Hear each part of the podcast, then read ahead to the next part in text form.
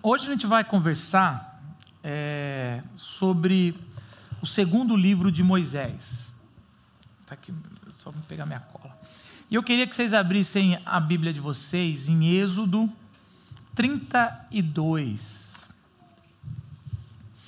Êxodo 31, 32. E a gente vai conversar um pouco sobre intercessão. Um convite à intercessão é o tema da exposição da mensagem de hoje. E antes da gente ler o texto, a gente vai ler alguns textos, então não vai ser aquela, aquela exposição que a gente lê o primeiro texto, depois vai expor, a gente vai expondo aqui algumas coisas que acontecem. É, é muito interessante que, se a gente parar para pensar, a intercessão é, uma, é um tema que não entra muito na nossa, no nossas conversas, né? E eu acho importante isso, porque é um tema importante para a Bíblia, a intercessão. Quando a gente vai pensar nas nossas orações, a gente percebe que as nossas orações são muito egoístas. Ela fala, as nossas orações muitas vezes fala sobre a, a nossa saúde, o nosso ganha-pão, é agradecimento, mas tem um agradecimento sobre as nossas coisas. E às vezes a gente vai para a, os nossos familiares, que também é um jeito de falar de nós mesmos. Senhor, protege fulano, meus filhos, nosso, meu cônjuge, meus nossos pais, que é um jeito de falar de nós mesmos. É, e o convite da, de uma maturidade na fé cristã é uma maturidade onde as nossas orações são mais sobre os outros e um pouquinho menos sobre mim. João Batista, no auge do seu ministério, fala: o que importa é que Jesus cresça e eu diminua. Quanto mais oração sobre o próximo, um pouco menos eu olho para mim mesmo. Eu não sei vocês, mas ah, quem já caminha num, numa igreja há um bom tempo já participou de um pequeno grupo. Nós temos dezenas de pequenos grupos durante a semana que se encontram online ou de forma presencial. Se você não faz parte, seria muito legal, porque ali o objetivo é aplicar na prática ah, o que você ouve no domingo e também orar uns com os outros. E é inevitável que quando a gente está no pequeno grupo, tem aquele momento que, gente, pedidos de oração. Lembra disso? Vai cada um fazer um pedido de oração. E se você já é meio precavido, você já vai para o pequeno grupo. Qual que vai ser o meu pedido hoje? Ainda mais se não está claro. Porque se, se, é um, se você está angustiado, você já sabe, você nem precisa pensar. E às vezes a gente vai, né? Como? Você não, você não sabe o que você vai pedir, você pede sabedoria. Sabedoria, é uma ótima assim, né? Tem uns pedidos genéricos assim que vem, né? Porque o cara, todo mundo está pedindo, de repente você chega na tua vez e fala, não, não vou pedir nada. É. Para Deus me dar sabedoria. É.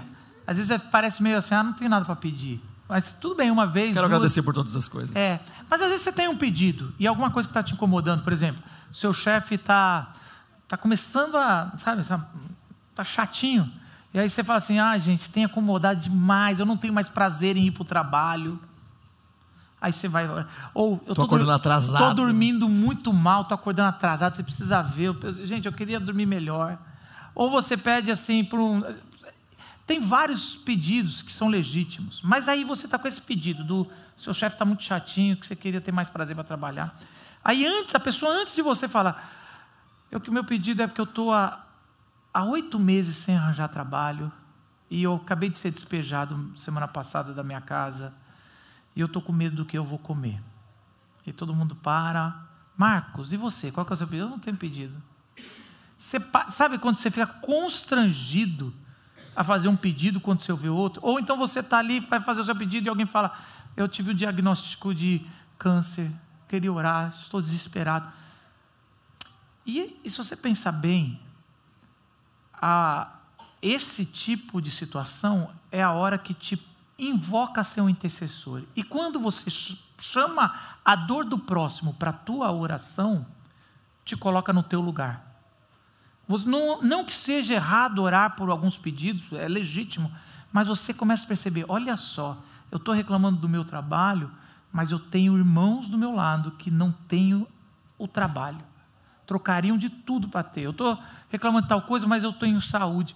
E isso é um dos maiores benefícios que a gente vai conversar hoje sobre ser um intercessor. Quando você começa a orar pelo outro, pelo próximo, você começa a perceber o quão gracioso e o quão privilegiado por Deus você está na tua vida. Por isso, pessoas que só oram por si mesmo não conseguem enxergar as bênçãos de Deus. O convite dessa manhã é para que você nessa manhã aprenda o benefício de ser uma intercessora e um intercessor diante de Deus. E isso a gente vai ver muito claro na vida de Moisés, um dos maiores homens do Antigo Testamento, a gente vê. Só para retomar o contexto antes da gente ler o que eu gostaria de ler, a gente vai perceber que Moisés é um sobrevivente, uma criança sobrevivente de uma chacina de bebês que acontece de um faraó muito que é praticamente a encarnação maligna na terra. E esse faraó ele começa a perseguir e ele escraviza os hebreus ali no Egito. E esse esse sobrevivente chamado Moisés, que o nome é tirado do filho do Nilo, do Nilo tirado do Nilo, ele ele é um infiltrado na casa do faraó, Deus coloca um infiltrado, e com seus 40 anos ele tem que fugir por um, por um assassinato que ele fez. E ele vai para o deserto, e no deserto ele, na verdade, tem um encontro com Deus, tudo que ele estava precisando, e Deus manda ele voltar para o Egito para falar que ele vai ser o porta-voz para que o faraó liberte o seu o, o filho de Deus, primogênito de Deus. É a primeira vez que aparece a expressão filho de Deus, que é o povo hebreu ali para libertar. Moisés vai e há um confronto entre deuses. Os deuses do Egito são derrotados nas dez pragas do, do Deus Javé. Ele vai um, cada praga ali significa um Deus que está sendo desmoralizado. E aí o povo consegue ter permissão para sair de volta ao Monte Sinai, aonde estava ardente.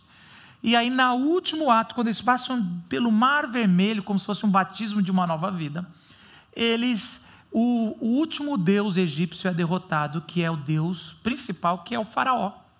O faraó ele entra e ele é, é, é, é morto ali, e ali o, o, eles percebem que a maior nação da época é derrotada pelo Deus verdadeiro. Quando eles começam a andar no deserto, antes de chegar no Sinai, eles são testados três vezes e esses três testes eles falham, o povo falha. Eles começam a, a blasfemar, falando: queremos voltar para o Egito, estamos passando sede, queremos voltar para o Egito. E esses três testes, é muito comum na, diante de Deus o teste para ver o que está no coração da pessoa ou do povo. E aí eles passam, eles não passam naquele teste, mas Deus continua com eles e oferece uma aliança.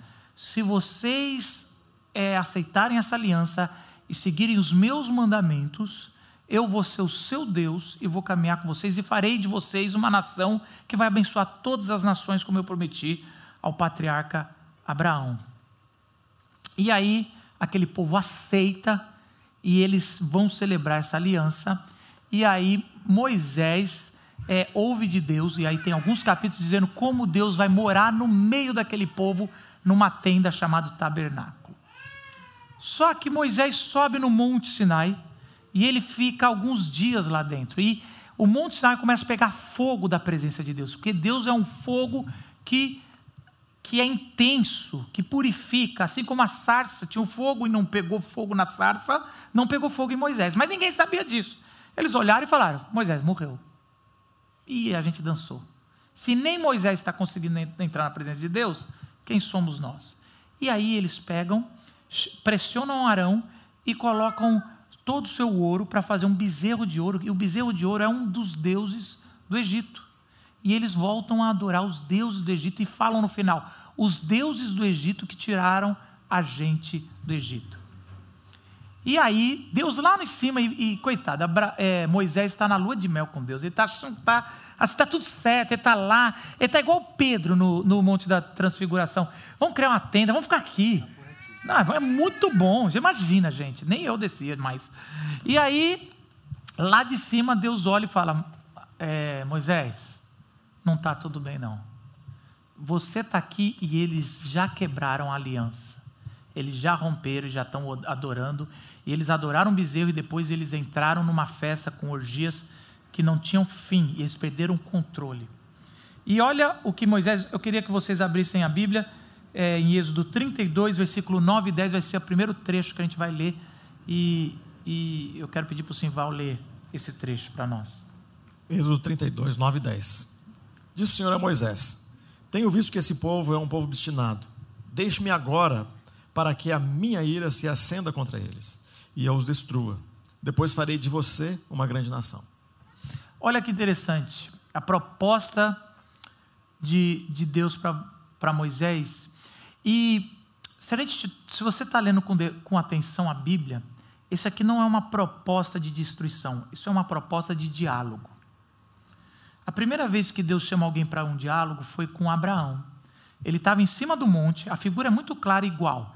Os dois estavam em cima do monte. Estava Deus e Abraão em cima do monte. Eles olham para baixo, vê um povo rebelde que era de Sodoma e Gomorra, e a frase que está lá é: Eu vou esconder do meu servo o que eu pretendo fazer? Eu pretendo destruir. E, a, e Abraão começa a dialogar, questionar, interceder com Deus, dizendo: Mas você vai matar, se tiver 50 justos, você vai matar aquele povo? O senhor não é justo, não é injusto fazer isso? Deus fala: Se tiver 50 justos, eu não destruo. Aí Abraão fala: desculpa continuar conversando. E se tiver 40? Ele vai diminuindo. E Deus fala: eu vou, eu vou. E é muito frustrante, porque quando chega em 10, e se tiver 10 justos? Deus fala: se tiver 10 justos, eu não destruo. E aí fica em silêncio, porque Deus está esperando, volta para um. Porque o final das contas, um justo salva todos. Porque é isso que vai apontar para Jesus. Só que Abraão fala: tá bom, se tiver 10 justos, você não destrói. E no dia seguinte, Abraão levanta e vê uma fumaça como uma fornalha lá naquela cidade. E agora Deus decide fazer a mesma coisa. Meu servo Moisés, afasta, que eu vou destruir aquele povo rebelde e vou fazer de você uma grande nação. Aonde a gente ouviu essa promessa? Para Abraão. Abraão recebeu essa promessa. Mas aqui é um teste a Moisés. É quase Deus falando: Vamos ver, Moisés, como é que está o seu coração? Se você é egoísta ou se você é um cara que é um líder que vai interceder. Porque, pensa bem, gente, para Moisés talvez era melhor falar: destrói e começa comigo mesmo. Vamos caminhar junto. Porque Moisés provavelmente já estava vendo que aquele povo ia dar trabalho. Não era fácil aquele não povo. Não é fácil. Isso aí já está bem claro. é bem mais difícil bem que chatos. a comunidade da vila, não é?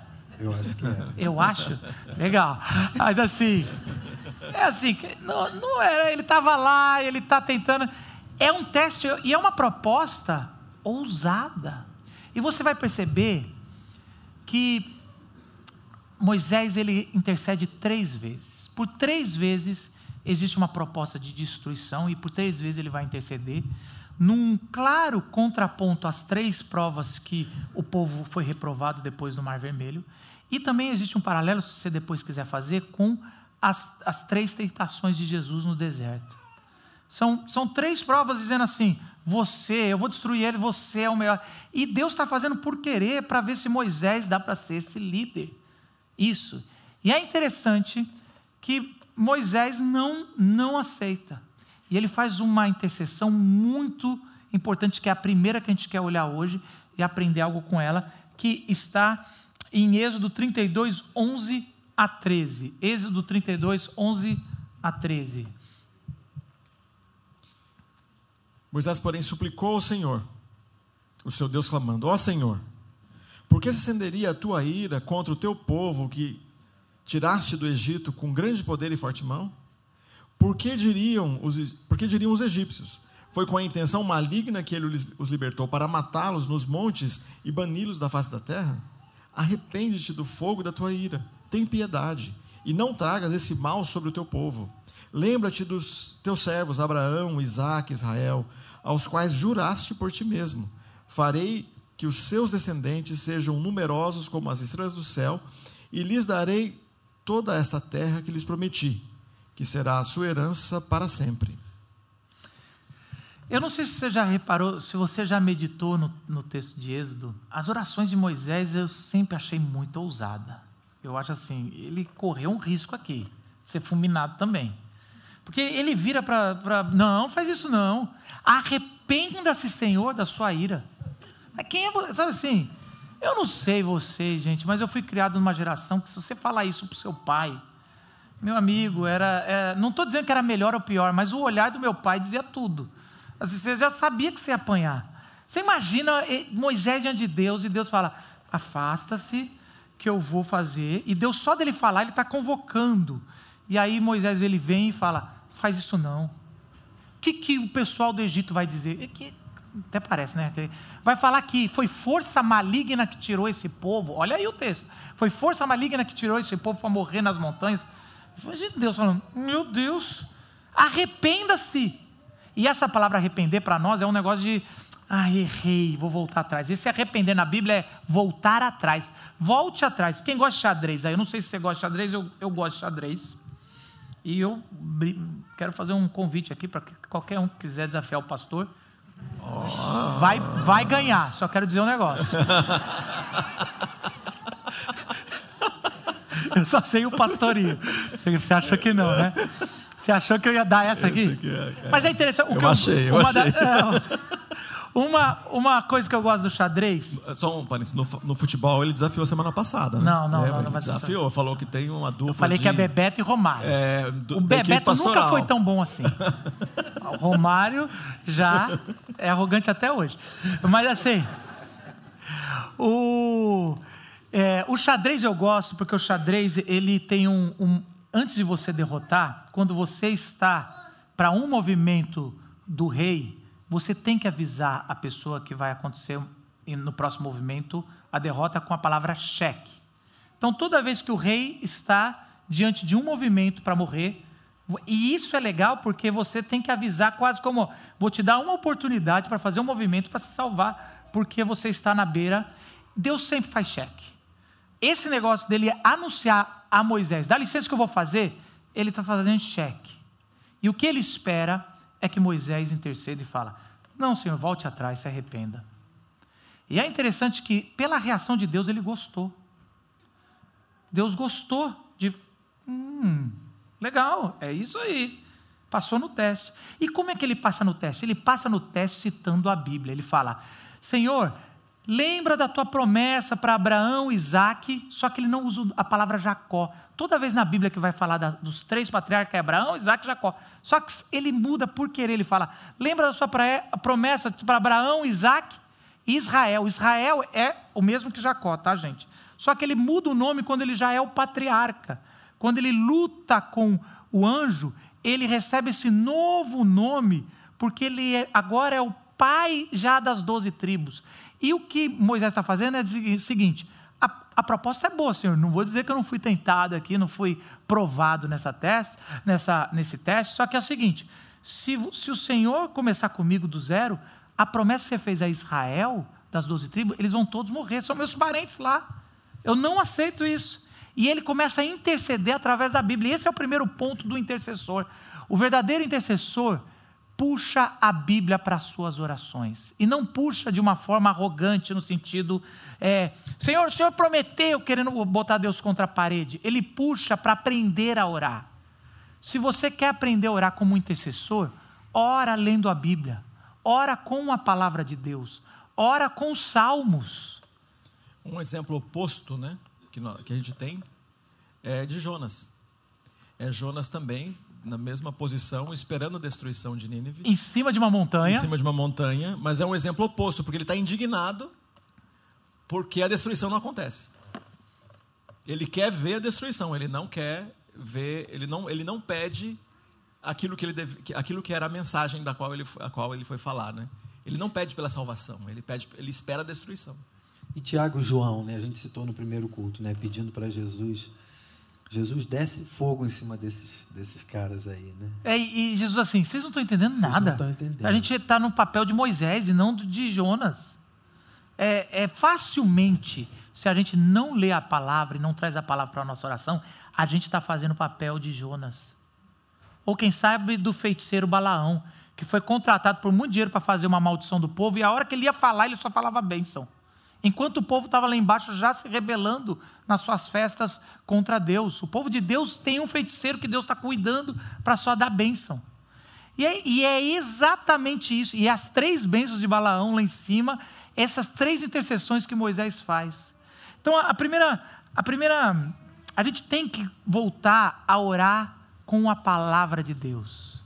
Por isso que é importante conhecer a palavra. Por isso que não adianta esse zelo equivocado que, que é, Paulo vai dizer no capítulo 9 de Romanos. Ele fala: O meu povo, ele ele conhece as Escrituras, mas ele tem o zelo equivocado. É esse zelo que não tem o amor da intercessão. Essa ousadia de, de amor ao próximo, colocá-lo diante das suas orações. Essa oração de falando, é o mesmo Deus, as minhas orações têm que fazer a par, parte de uma história que começa com Abraão, passa por Jesus, mas não acabou. Não, a história de Deus não começou em você e não vai acabar em você.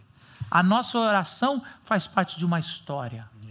Eu acho muito muito legal, né, muito bonito aí, é que Moisés ele conhece as promessas de Deus para a vida dele e para a vida do povo dele, né? Isso aí me faz pensar, cara, eu conheço as promessas de Deus para a minha vida que estão que na Bíblia, que estão nas Escrituras. Aí pensei nos meus filhos, poxa, eu quero que os meus filhos saibam o que Deus promete para a gente, porque muitas vezes a gente não sabe. Muitas vezes a gente ora sem saber, mas a Bíblia está repleta de promessas de Deus para nós. E quando a gente ora consciente dessas promessas, a gente tende a orar melhor, no melhor sentido dessa palavra, né? Uma oração que sabe daquilo que Deus nos prometeu. Então, falei, cara, eu quero que meus filhos conheçam, desde pequenos, numa linguagem né, possível para eles, quais são as promessas de Deus para a vida deles e, e, né, e cada um de nós. Acho isso muito importante. Então, essa é uma lição desse, de, é. desse texto. Né? E, Deus tem promessas. Quais são essas promessas? Eu quero conhecer. E essa é a importância da gente cantar músicas é, bíblicas, no sentido mais bíblicas possível. Porque, não sei se eu já falei isso aqui algumas vezes, mas vale sempre repetir.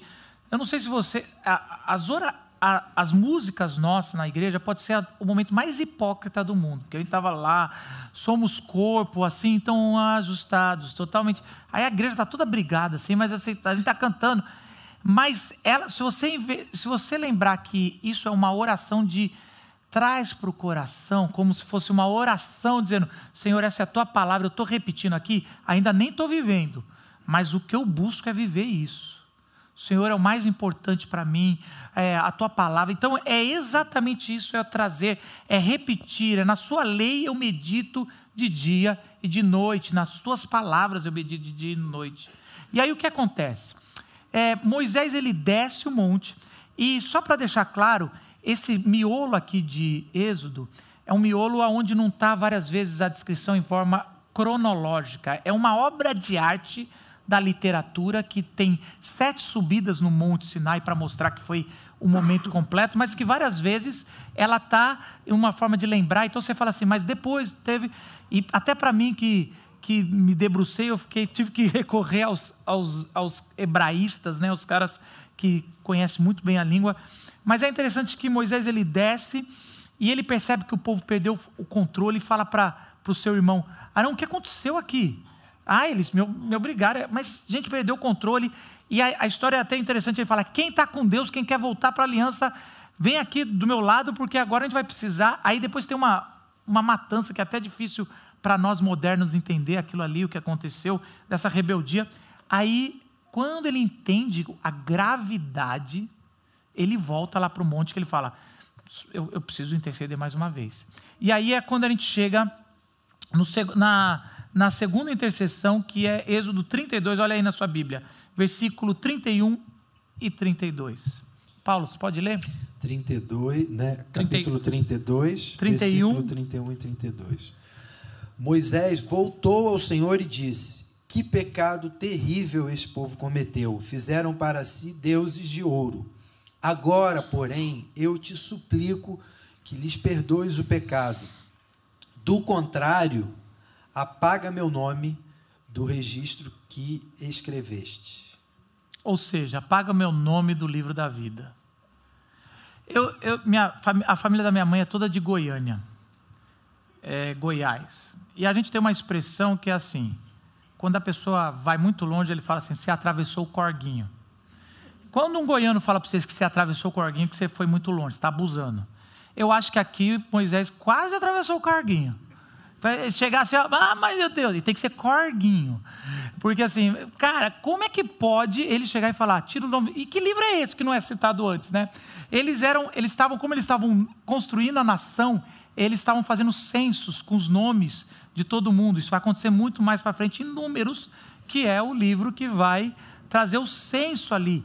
E aí, eles, o que eles pensavam? Se nós estamos escrevendo o nome de cada líder de, de família, lógico que tem que bater com o nome que Deus estava de, antes da fundação do mundo, que é o livro da vida.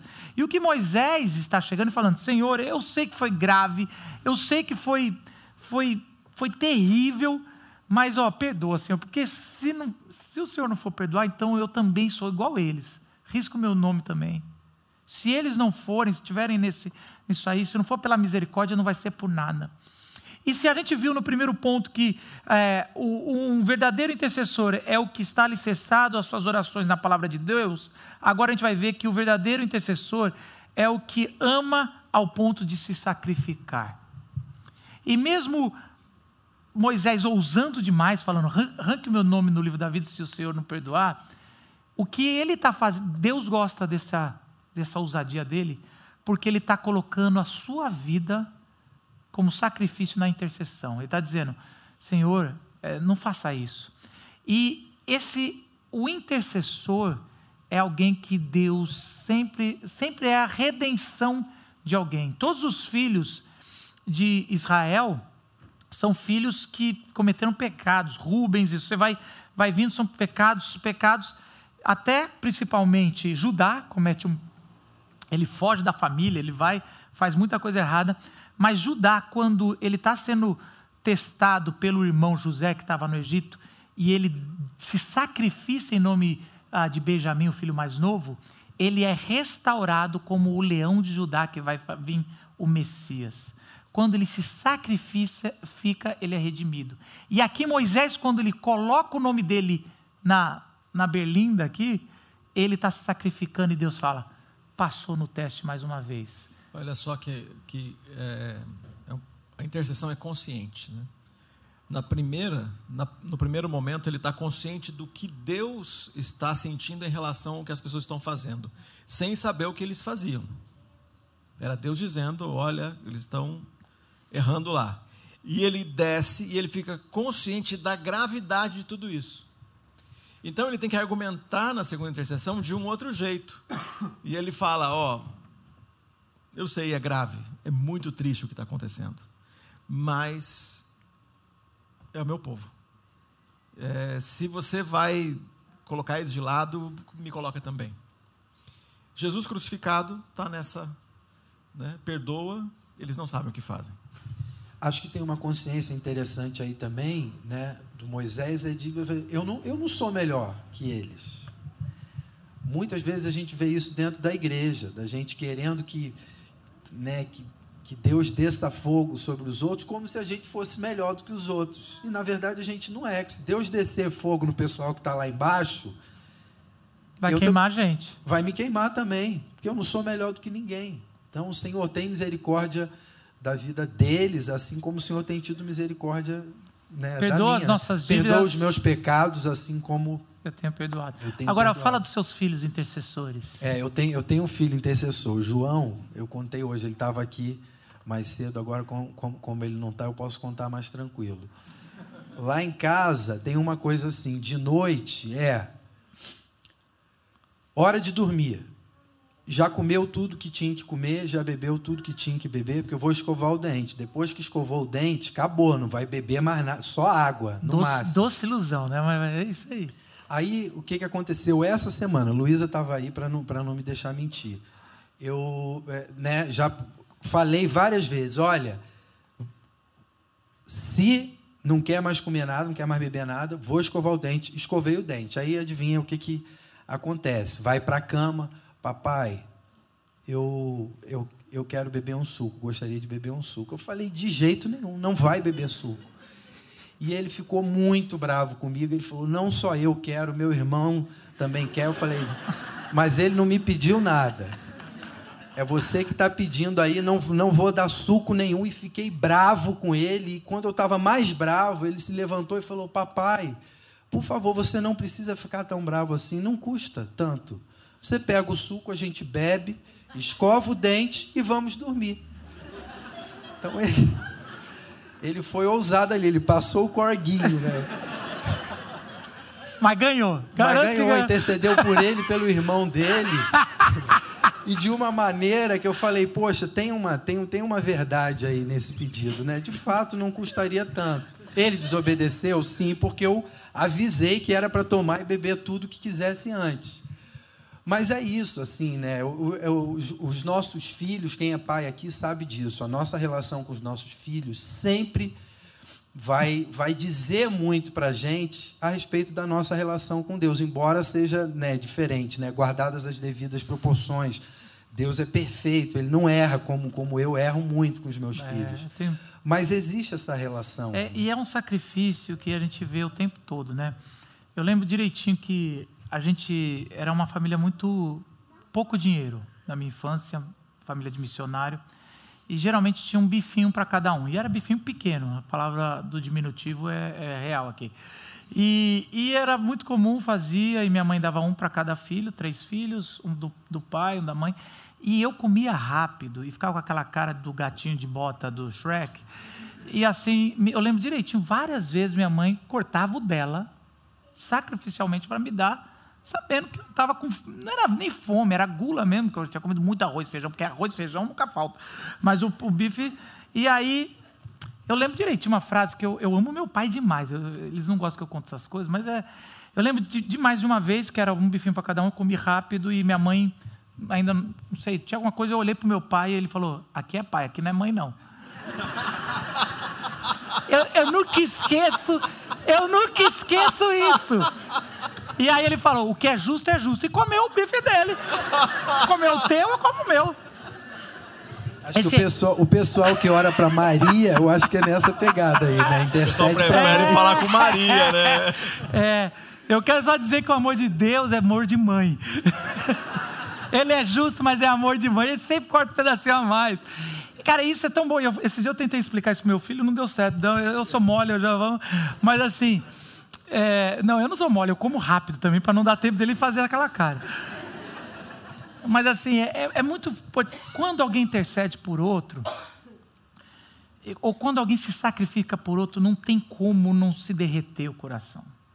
É mais, seria, mais, seria mais forte, eu tenho certeza, essa história do Paulo, se o, se o outro filho, o Gabriel, falasse: Pai, não fica bravo, ele só está querendo um suco, eu nem quero, eu fico aqui, mas ia quebrar. Moleque, você nem se meteu. Porque assim, o normal é um, um irmão. Quando o pai vai bater no, no, filho, o outro irmão sai correndo. Não vem se meter aqui, não. Agora, um, um irmão que fala assim: não, não faz isso, pai. Calma. Você fica assim: o que você está se metendo? Porque a, a, vocês entendem que a intercessão é um negócio constrangedor. E o que, e o que Moisés está fazendo aqui, ele está constrangendo o amor, o amor de Deus a agir ali. E é isso que Deus estava querendo desde o começo. Eu fico imaginando quando Moisés ele sai assim, cada um saindo por um lado e Moisés assim, ai meu Deus, ainda bem que ele não tirou, ele aceitou. E Deus assim sorrindo, ainda bem que ele pediu isso. Daria, é. daria de qualquer jeito, mas agora eu dou com alegria. Os, os, meus filhos estão, estão mais velhos né, do que o deles. Então, meu filho mais velho tem, tem 21 anos. Mas eu me lembro de algumas situações acontecendo agora, com interferência já mais madura, que é diferente, né? Então, diante de uma circunstância que eu estou tomando uma decisão, ele fala é, coisas assim: Você pensou bem nisso? Eu falei: Não, o que, que você pensou? Acho que você pensou uma outra coisa diferente do que eu estou fazendo. E essa, essa construção, de, eu passo um pouquinho e eu falo para Adriana: Nosso filho cresceu.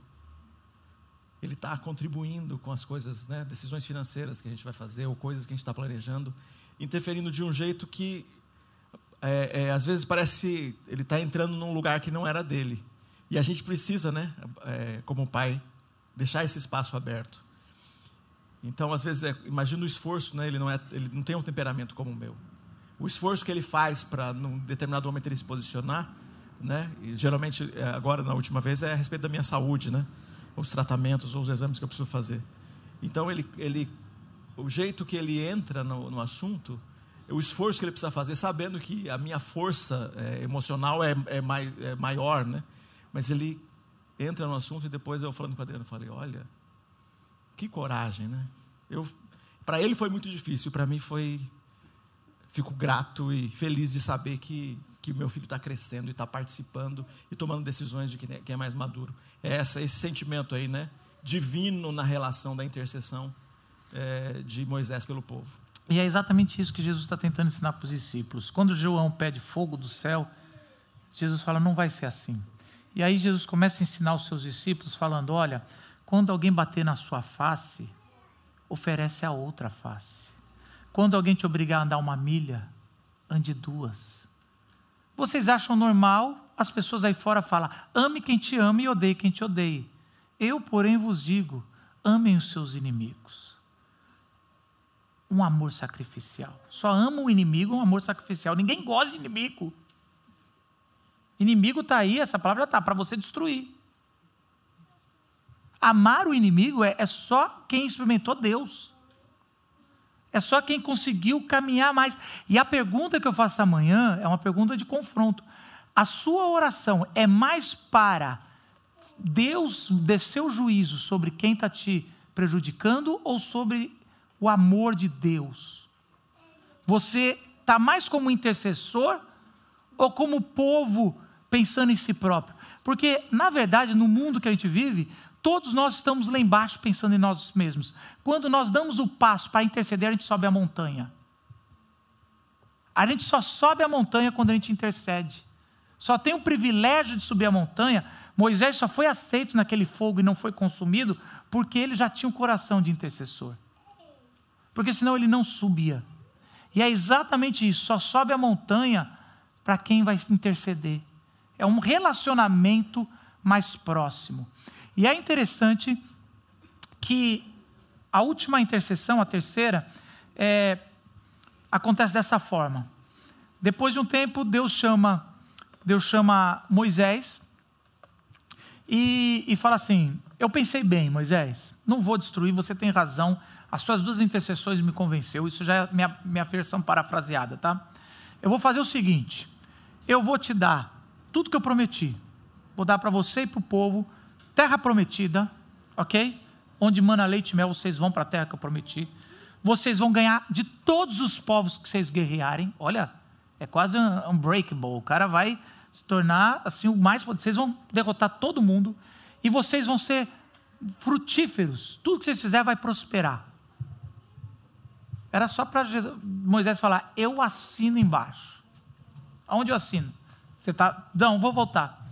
Aí eu, você sabe Se quando ele fosse evangélico, ele ia gritar aleluia e glória a Deus. É, aleluia, glória a Deus. Só que assim, sempre que o chefe ou uma posição superior começa a falar muita coisa, fala assim: "Eu quero ouvir o mas". E aí Deus falou: "Mas eu não vou com vocês. Eu vou mandar um anjo poderoso para ir com vocês.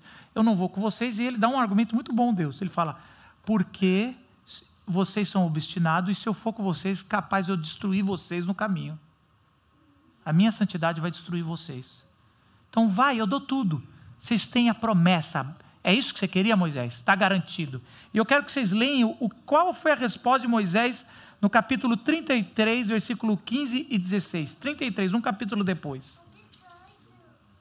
Então Moisés declarou: Se não fores conosco, não nos envies. Como se saberá que eu e o teu povo podemos contar com o teu favor se não nos acompanhares? que mais poderá distinguir a mim e a teu povo de todos os demais povos da face da terra? Se no primeira intercessão a gente descobriu que o verdadeiro intercessor é o que alicerça suas orações na palavra, se na segunda a gente viu que o verdadeiro intercessor é o que ama ao ponto de sacrificar, agora a gente vai ver que o verdadeiro intercessor é o que entende que a presença de Deus é tudo que precisa. Olha só, Moisés, ele passa no terceiro teste de forma linda que eu não passaria, eu tenho certeza. Ele fala, mas, mas Deus, de que adianta ter todas as suas bênçãos, de tudo que eu quiser, se eu não tenho o Senhor com a gente? Como saberão que a gente é o teu povo se você não está com a gente? Não adianta mandar um anjo que vai cumprir tudo. Gente, porque é, é demais. Já pensou se Deus respondesse, falasse assim: pode pedir o que você quiser eu vou fazer o que você quiser nessa vida. Só, só não vou. Só não vou junto. É, é, é a última prova e é a prova mais forte aqui que eu acho que eu não passaria. Eu costumo dizer o seguinte, gente, eu já disse uma vez aqui, que quando eu era seminarista, eu tinha uma carteirinha que me dava meia no cinema. E era tão legal. Depois que eu virei pastor, eu ganhei uma carteira de pastor que me dá entrada na UTI e na, e na prisão. Eu gostava quando eu tinha meia entrada no cinema e, e no teatro. Porque para mim é tão difícil, às vezes eu sou chamado, e aconteceu há pouco tempo isso, aonde eu entro na UTI e tudo que meus olhos veem é só morte. Impossível. E a família me chamou, e, e nem a família pode entrar na UTI, só os médicos, e eu tinha que interceder para a cura. E eu ali orando, pedindo a cura, brigando comigo mesmo na fé, porque o que eu vejo, eu acredito que Deus cura e faz milagre hoje. Eu acredito sim e eu oro por isso. Qualquer um que precisar, a gente vai orar. Só que essa luta dentro de mim, eu estava lá orando, Senhor, eu quero curas, em nome de Jesus, faz que isso reverta o que não é claro aos olhos. E a gente sempre fala uma palavra que é assim, mas faça sua vontade, porque a gente aprendeu com Jesus, é a vontade de Deus. Mas uma coisa que eu aprendi a nunca deixar de orar é, Senhor, que tudo que o Senhor decidir fazer, que a sua presença esteja aqui. Porque não importa a decisão de Deus, porque Ele sabe todas as coisas. O que a gente precisa pedir sempre é a presença de Deus. Porque se Deus disser não para todas as suas orações de intercessão, se Ele estiver com você, você já está na terra prometida. O céu já chegou. Essa é a grande, a grande lição que Moisés traz para a gente, que é a presença de Deus é suficiente para o intercessor. Quando ele fala, me deixe aqui, eu prefiro ficar a, a vida no deserto. E olha só, só quero dizer uma coisa: essa oração de Moisés foi o que Deus respondeu: Eu vou estar com você, mas você não vai entrar na terra prometida. Que é o que acontece. E Moisés não podia nem reclamar disso. Porque ele, Deus avisou: vocês são tão rebeldes que é capaz de a gente não poder entrar. E aí Moisés fez uma decisão: eu prefiro ficar, mas fico com você. Então não é um blefe. Se cumpriu isso. E ele viveu isso. Numa dessas circunstâncias que a vida leva a gente, como pastor, é, algumas vezes é, eu tive ali naquele último minuto mesmo da, da, da vida, né? E um, um, um, amigo que lutava com, contra o câncer por, por, por anos, uns três anos. E num dado momento a escolha de não ir mais para a UTI e ficar com a família. É uma escolha das mais difíceis. E no dia que estava todo mundo percebendo que chegava, chegava o fim da vida dele, a gente ali no, no, no quarto e, é, como dizem provérbios, dava, dava para estar numa festa naquele dia, era literal, tinha uma, um convite de uma festa, eu me lembro disso. Mas era muito melhor estar ali. Não tinha dúvida nenhuma que Deus estava naquele, naquele momento. E no, a gente acompanhando os sinais vitais no, nos aparelhos, e os sinais diminuindo, e na hora que o sinal parou, um filho dele, o mais tímido dos filhos, começa uma oração. E fala: Obrigado, Deus, pelo Pai que o Senhor deu para a gente. E começa a pedir a bênção de Deus para cada um dos filhos, assumindo uma uma, um posicionamento nessa relação idêntico ao que eu, muitas vezes eu vi o pai deles orando por eles. O filho mais novo e mais silencioso de todos assume esse lugar e começa a orar por eles. Passando pelo momento de maior dor que uma família pode passar quando perde alguém que ama. Mas sem dúvida nenhuma que Deus estava ali naquela hora. Como você falou. Né? É interessante que Moisés, mesmo sendo um homem maravilhoso, ele foi insuficiente para interceder e levar na terra prometida. Aquela geração morreu no deserto por 40 anos, porque era rebelde e porque mas tiveram o privilégio de sempre estar com a presença de Deus, mesmo na sua rebeldia. Mas eu penso no verdadeiro Moisés. E toda essa história, se você reparar, tem de intercessão, ela aponta para Jesus.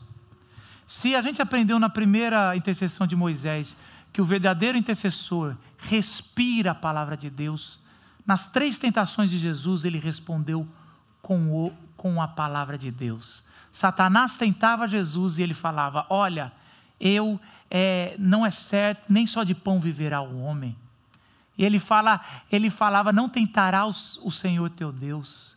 E na terceira ele falou, ele fala o seguinte: ah, adorar somente a Deus. Ele fala o seguinte, João 6, 38. Pois desci do céu não para fazer a minha vontade, mas para fazer a vontade daquele que me enviou. Se aprendemos na segunda intercessão de Moisés que o verdadeiro intercessor, ele tem uma, um amor sacrificial. Jesus fala o seguinte: Eu sou o bom pastor, o bom pastor dá a vida pelas ovelhas. Poderia estar falando assim: Eu sou o bom intercessor. O bom intercessor dá vida por quem está intercedendo. E o mais interessante sobre a presença de Deus na sua oração em João 17, e todo o capítulo de João 17 do Evangelho de João é a intercessão que Jesus faz pelos seus discípulos e por mim e por você. Ele fala o seguinte, no versículo 20 e 21. Minha oração não é apenas por eles, os discípulos, rogo também por aqueles que crerão em mim, pela comunidade da vila, por meio da mensagem deles, para que todos sejam um. Pai, como tu está em mim e eu em ti. A presença de Deus não é só manifestada em Jesus, mas nós nos tornamos um com Deus, numa presença plena, porque o verdadeiro intercessor intercedeu por mim e por você naquela cruz. E ali, em cima daquele monte chamado Caveira ou Gólgota, ele olha para baixo e para os que estavam violentando ele, ele faz a última intercessão, dizendo: Pai, perdoe-os, porque eles não sabem o que faz. Nunca encaramos um intercessor como Jesus Cristo. Você nunca vai encontrar um intercessor como Jesus Cristo na sua vida. E por ele você tem força de subir o monte e começar a ser um intercessor pela sua nação, ainda mais em época de eleição, pela sua família e pelos seus inimigos, as pessoas que estão fazendo mal para você que essa manhã você encontre força para que as suas novas orações sejam orações iguais às de Jesus para o próximo. Baixe sua cabeça, vamos orar. Senhor Jesus, diante do teu evangelho, diante da tua palavra, nós clamamos, Senhor, que nós possamos ser igual a ti, Senhor. Facilmente caímos no, no erro de de nos colocarmos nos centros das orações que fazemos, Senhor. Facilmente caímos no erro de subir no monte e pedir pela, pelo seu juízo, Senhor, igual Jonas, que a gente aprenda com Jesus Cristo, que no monte da caveira clamou por nós, Senhor. Em nome de Jesus. Amém.